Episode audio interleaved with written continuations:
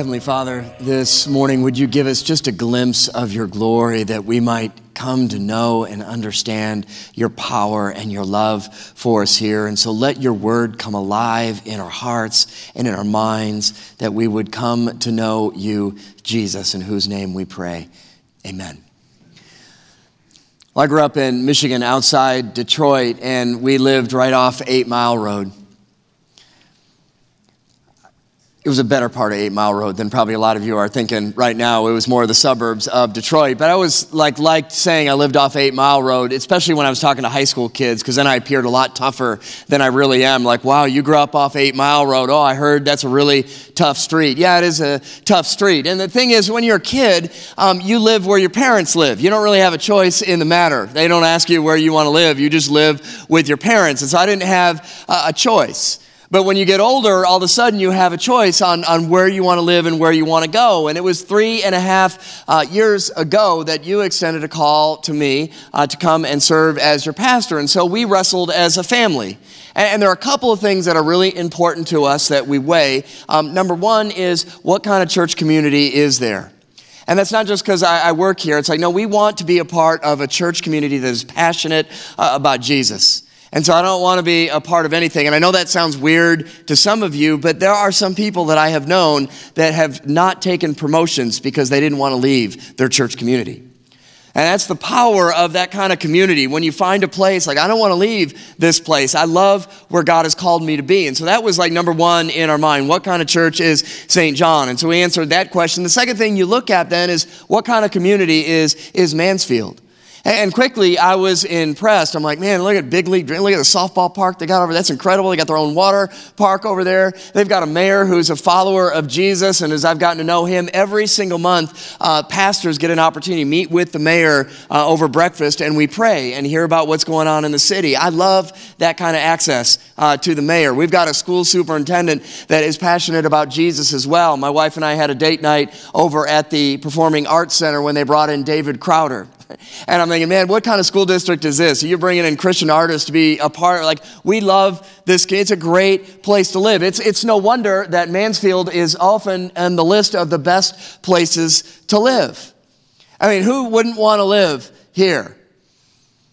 I guess if you don't like heat, this is probably not a good place to live. If you don't like that, well, then you can go up north and live in Michigan with a whole bunch of crazy people who like cold weather, evidently, like that. But it's a great place to live. Who wouldn't want to be there? And so as I read through the story of Acts, that question keeps coming back in my mind. Who wouldn't want to be a part of this body of believers? And so what I want to do is just read a couple of these verses again. And what I want to do is encourage you to listen to this and try to dream about what kind of community this must have been like to live in.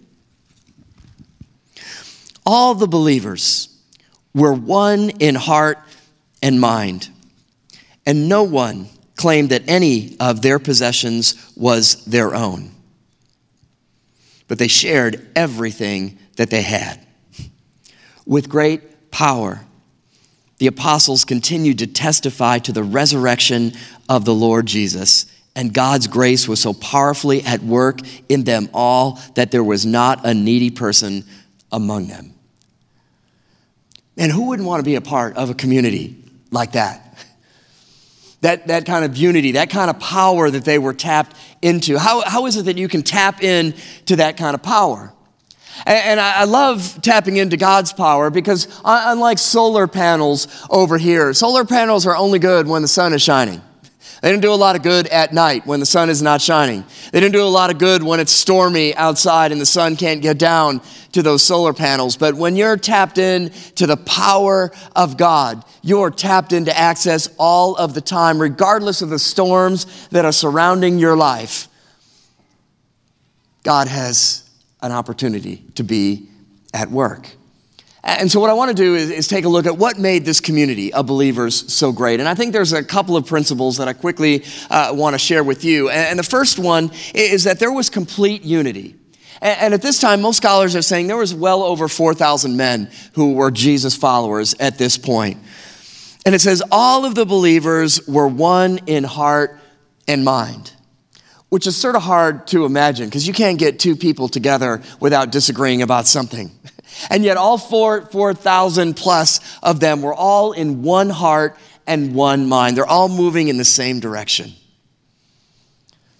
A number of years ago, I ran into a business leader, and he was doing this little seminar on getting everybody together. And I really liked this analogy. He threw up a picture of this, and he said the big arrow is the direction of your company. And that's the mission that you have, what you're trying to accomplish. He said the problem you run into is then you've got all kinds of different divisions within that company, all going in different directions, and they're not all serving the greater goal. And that analogy really stuck with me all these years later. And I remember sitting in that seminar thinking, I think this translates to the church. I mean, we know our mission. Our mission, go and make disciples of all nations. That is what God told us to do. And so that's easy on the big arrow, but what about the little arrows?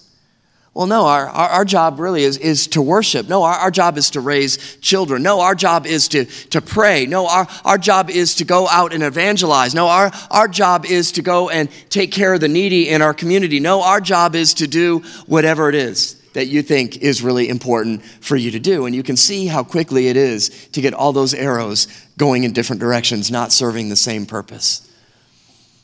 But what's beautiful, he said, is when you really see unity within an organization and all the arrows are moving in the same direction, you really see transformational change happen. And this is what I think we see in the book of Acts, that all their arrows were lined up. They had already settled on the what. They'd answered that question. The what is Jesus. That is the answer. And they powerfully testified about the resurrection of Jesus. And so that's all we're focused on. Everything we do is about Jesus. Now, this doesn't mean, by the way, that they didn't have any problems. I don't want to give that illustrious vision of they had no issues and no problems they were facing. They had lots of issues. In fact, in a couple of weeks, we're going to talk about a big issue they had with some widows that weren't getting served because the Jewish widows were getting served and the Greek widows were not. And so there was some conflict that was going on they had to deal with. They still had unity because they weren't fighting about the what. They were fighting and arguing about the how. How are we going to accomplish all of this? But what does this unity do when everybody is unified in a direction? Well, the power of God shows up in a very unique way when everybody's going in the same direction. That's what I think made this just explode in the church early on, that they're looking at this community going, they are all about the same thing. Second thing I made this community, I think, so incredibly unique was extreme generosity. And I love this, that there was not a needy person among them because God's grace was so powerfully at work in them all that there was no needy persons among them. Man, that is extreme generosity. And he goes on to say that often they would come and just sell land and property and lay the money at the apostles' feet saying, we know you're going to be good stewards of this, so we just trust you. Do whatever you think is right with this resource. And it was just an incredible act of generosity that just exploded among them. A guy that I knew who owned a restaurant, and he brought in a new head bartender. And shortly after he had the head bartender, he's looking at some of his numbers, and he said, man, I got a problem. I said, what's the problem? He said, man, our revenue, like in our bar, is going down. I don't really know what that is about, and yet our expenses are going up. And he said, that really only means one, like somebody is taking stuff from us. And so I said, what are you going to do? He said, well, I'll probably bring like some secret sauce and see what's going on behind my back that I don't know about. And he had some people coming in. And it turns out what the bartender was doing is he was giving a lot of free drinks away. And then he was on drinks that people were paying for. He'd pour in extra shots, into their drink. And so finally, the owner confronted him. He said, hey, what are you doing? He's like, well, I just wanted the people here to be happy. I thought it would be good for your business. If everybody was happy, get a free drink every once in a while and pour some more. He's like, well, the problem with that is it's not yours to give away. You don't own any of that stuff. I own all that stuff. I have to pay for all of that stuff. He's like, oh, so you don't want me to do that? No, I don't want you to give away my stuff anymore. And when he shared that with me, I thought, wow, isn't that the way we all should live, though? Like we're giving away stuff that doesn't belong to us? And that's what these followers of Jesus did. None of this belongs to me. And isn't it fun to give away stuff that isn't yours? I mean, it's fun, isn't it? You give it away, it didn't cost you a thing. I remember growing up as a kid, and sixth row from the back, the same pew my grandmother would reserve because we were always late showing up for church, and so we'd come in there, and right before the offering, my grandmother would pull out her little purse, and she'd hand my brother, sister, and I each a nickel. And she do it right before the offering because I think she knew what would happen if she gave it too early. We'd go find our way in a pocket and not into the offering plate. And so she would give us that nickel, and all our job was to do is take that nickel and drop it in the offering plate. And I could remember as a kid, like, oh, I feel good. I'm giving. And I'm sure, like, my grandma's, no, you're not really giving. I'm giving. And I'm just giving through you is really all that is. But what she was teaching me was a great principle. And I can remember then graduating to a dime. And then I still remember the day I got the quarter. Like, that was the coveted moment. Like, I have made it big time. But what I didn't realize is after the quarter, Grandma sat us down and said, well, now that you are getting some money for doing chores around the house, it's your job to take a portion of that and give that back to God. And so we did. I just grew up giving with that understanding that none of this is mine anyway. I'm just stewarding that. This is what was going on in the book of Acts. And I love this, that nobody thought that any of this was mine. God gave it to me. I'm just stewarding all of this. And so it's fun to give it away. And the last thing they had is just this extreme focus on Jesus. What did they testify about? They testified about the death and resurrection of Jesus. This is what they did. This was their main focus. We're not giving sermons on all kinds of different topics. We're giving our focus on Jesus. That's what we're proclaiming. That's what we're teaching, that Jesus died and he rose again. Week in and week out, that's what they were testifying about. And imagine in the back of their mind, the disciples were remembering a conversation that Jesus had with them as he gathered them together in one of these tender moments. And John records this in his gospel in chapter 13. He says, a new command I give you, love one another. Might be thinking, well, that's not really a new command, Jesus. That's an old command. I'm not done yet. Love one another as I have loved you. You've seen me do it. You've been walking with me for 3 years. Love one another as I have loved you. So you must love one another. By this, why should we do this, God? I'm telling you, by this, everyone will know that you're my disciples if you love one another. And boy, this is what you see getting played out in the book of Acts. They were so uniquely loving one another. They had never seen anything like this before. That poor people and rich people were coming together, Jews and Greeks coming together. Like, we've never seen anything like this before. There are needy people, and they're coming, and they're getting their needs met by some people who have some means of this. This is incredible. And it was so attractional for people that their numbers continued to grow because there was such unity in the house. It didn't matter what background, didn't matter how much you knew about Jesus, didn't matter if you came from a Jewish background or not. There was so much unity in the house, it transformed the people living in that culture. Which really bodes the question at some point, well, what happened? Like, when did the wheels fall off this great train of unity in the house of God and the power of God miraculously displayed in this early church? What happened? It would be fun, I think, to go back in history and sort of see what happened along the way. But I'm guessing what happened is somewhere there was a missional shift. That no longer was it about lifting up the name of Jesus and his death and his resurrection. It's like, well, now we got buildings, and we need to support the buildings, and we need to support the infrastructure that we have, and we've got some now full-time preachers we need to support, so we need to focus on that, and we need to do that, and now it all is getting diffused. And it's just a missional shift that happens over time. I consulted a church one time. They were dying. To just be real honest, and they knew it, and so they said, hey, can you just come and share with us and give us some insight? And so I got to know them a little bit and talk to their leaders and members and lovely people. They loved Jesus, but their church was dying. And I said, is there anything we can do? And I said, I think the first thing you need to do is really be honest with what your mission is. I'm like, well, what do you think our mission is? I said, I think your mission right now is we're just trying to survive. Because everything you tell me and everything you've spoke about, everything you do is all about just keeping the doors open. And that's not the mission that God called us to do. And I asked them a question. I've asked a lot of churches this question. I love this one. If you could close the doors next week and just shut down, would the community care? Or would they even notice? And if the answer is no, you're not doing it right. And this is not the kind of community that God designed us to live. And so we want to live in a transformative kind of way. And so how do we keep doing this? And I think Luther had a great quote that he said, I need to be reminded of the gospel every day because I forget the gospel every day. I need to be reminded that I'm sinful and I'm broken and I need the grace of God today because I forget that every day. I need to be reminded of that. And if Luther, who 500 years ago put his life on the line for what God revealed to him in Scripture, how much more do I need that daily reminder that I'm broken and sinful and I need Jesus, still need Jesus? Maybe you need to hear that reminder every single day, and maybe that would help us to focus back on him. But as a body of believers, I want to just give you quickly some inside information about St. John and some of the things we very intentionally do to help live out this kind of book of Acts the way God intends the church to do. And the first one is, how do we continue to have unity in his house?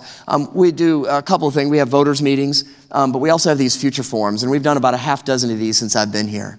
And all we do is we take one topic and we wrestle with this, we pray about it, and then we bring it to the future forum and say, here's what your staff and your leaders have been wrestling and praying about, and here's what we think, and we want to share it with you and get your feedback. And I tell you, sometimes we get 50. We've had up to 100 people at those future forums before, depending on what topic it is. I really hope like that continues to grow, because that's where you bring unity in the house. Let's not just make decisions, oh, whatever you want to do, Pastor, that's fine. Whatever the board decides and the elders want, that's fine. I would love to have more and more people engaged in a future forum that way. One of the things we're adding this fall, if you get the newsletter and you read the newsletter, you've already seen this one coming up this fall, is we're doing a town hall. And that's an opportunity for Eric, who's the president of our board of directors, and Don, who's our chairman of board of elders, and me, to answer any questions that you've got. Because we're like, hey, we know there's some things you probably don't know, and maybe you're going off in a different direction, and we want to help bring all those arrows together. And so we'll be doing that this fall as well. That's how we bring unity in the house. And about generosity, how do we do extreme generosity? Well, one of the things I'll highlight for you is helping hands. It's a wonderful thing that was started by a gentleman who had some means with him, and so he made a large donation, encouraged others to do the same. So we would have funds available for anybody who had a need.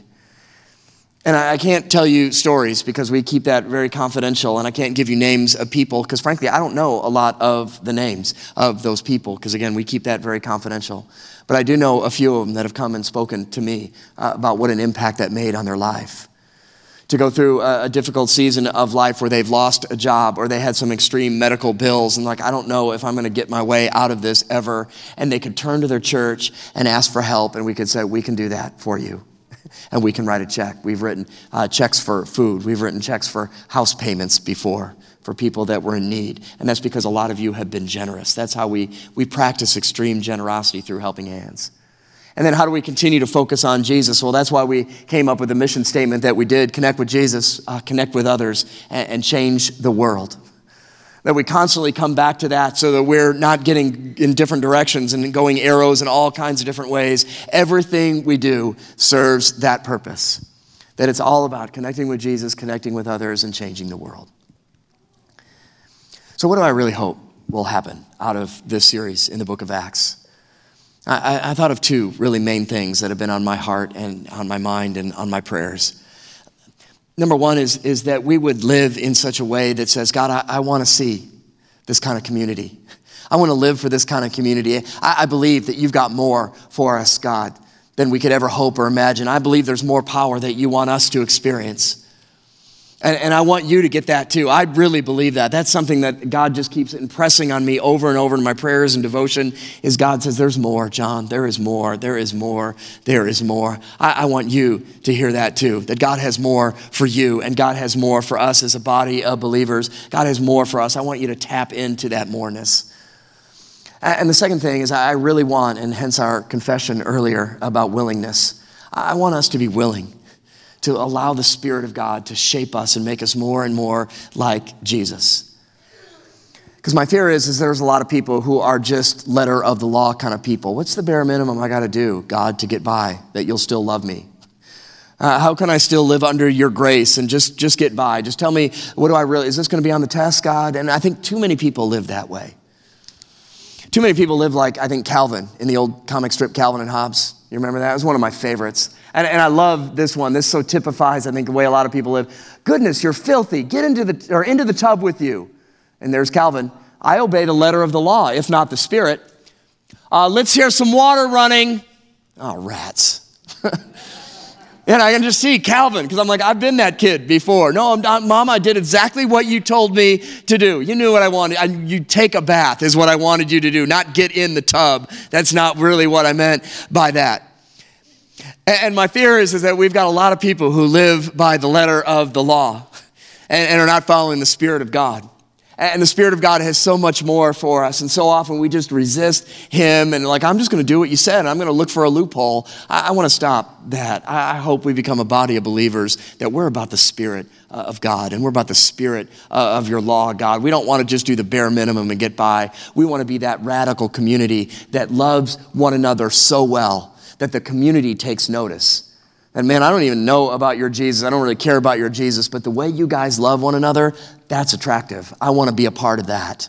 And in being a part of that, they get to know who Jesus is. Man, that's what I want to see in our community. And I know this morning, my sense is that there are some people today that have been going through the motions far too long. You've been playing church, you've been doing the church thing, and you come and there's nothing changing. There's no tinge. We sing the songs and you look around and there's some people raising their hands and crying and you're not one of them. Like, I don't feel anything. And you've been so disconnected from God for far too long. We want to pray for you today. Man, today is the day. God wants to awaken your soul and set your heart on fire today. Maybe some of you are really hurting and you're going through some serious situations in life. I know some of you are. We want to pray for you. And we want to give an opportunity to do that. I know, frankly, the thing that keeps driving me, I know there are too many people dying without Jesus.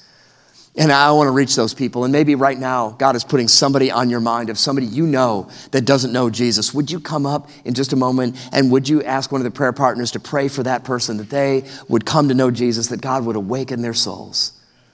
So I want to invite our prayer partners to come up here in the front, and we want to pray over them because God hears our prayers. God answers our prayers. God does miraculous things, and we want to anoint these people. These are great people who love you. You're like, well, do I really have to come up? No, you don't have to come up, but you get to come up. And you get to experience that power because God still does miracles. In fact, just this morning, and I heard about this, Pastor Tim was praying over Steve. I had an opportunity to do his daughter's wedding yesterday, and today he was here. And, well, I'll let you tell the story. Do you mind, Steve, real quick? So I don't know what it was during this week, but this morning when I came to church to go back in rehearsal, my left hand was just absolutely killing me. Primarily my thumb all here. And so I asked Pastor Tim, and Pastor Tim prayed for me. And Pastor Tim said, you know, this is like fertilizer when you tell people this. And of course, it's not the first time that I've talked to people said it was fertilizer. But beyond that, this was an actual physical healing this morning. And so the very first song that I played this morning, there was absolutely no pain in my thumb. So I tell you, God loves guitar players. Thank you. Amen. Yeah, give glory to God. And God is good. And God is good. All right, let's pray that God's Spirit moves. In a moment, we're going to stand and we're going to sing. And while we're singing, man, come forward. Let these people pray over you and with you. God, you are good. You do miraculous signs and wonders. You did them in the book of Acts 2,000 years ago, and you're doing them today. You did it for Steve this morning. How I thank you and praise you, Lord, that your Spirit is alive and you hear every cry of our heart. Lord, I pray a special power over your prayer warriors here today that you have called, that you have equipped. Lord, I pray you pour out your Spirit on them so that you might pour out through them into the hearts and lives of people who are going to come up in just a moment to be prayed for. And so hear the cries of our heart. Do miraculous signs and wonders. God, we believe you are alive. You do great things. Lord, do great things here today. Bring unity in your house. Bring healing in your house. Bring miracles in your house. Lord, awaken our souls this morning. Lord, we dedicate this time to you. Let this be holy ground. Let this be a holy time. In Jesus' name we ask it. Amen.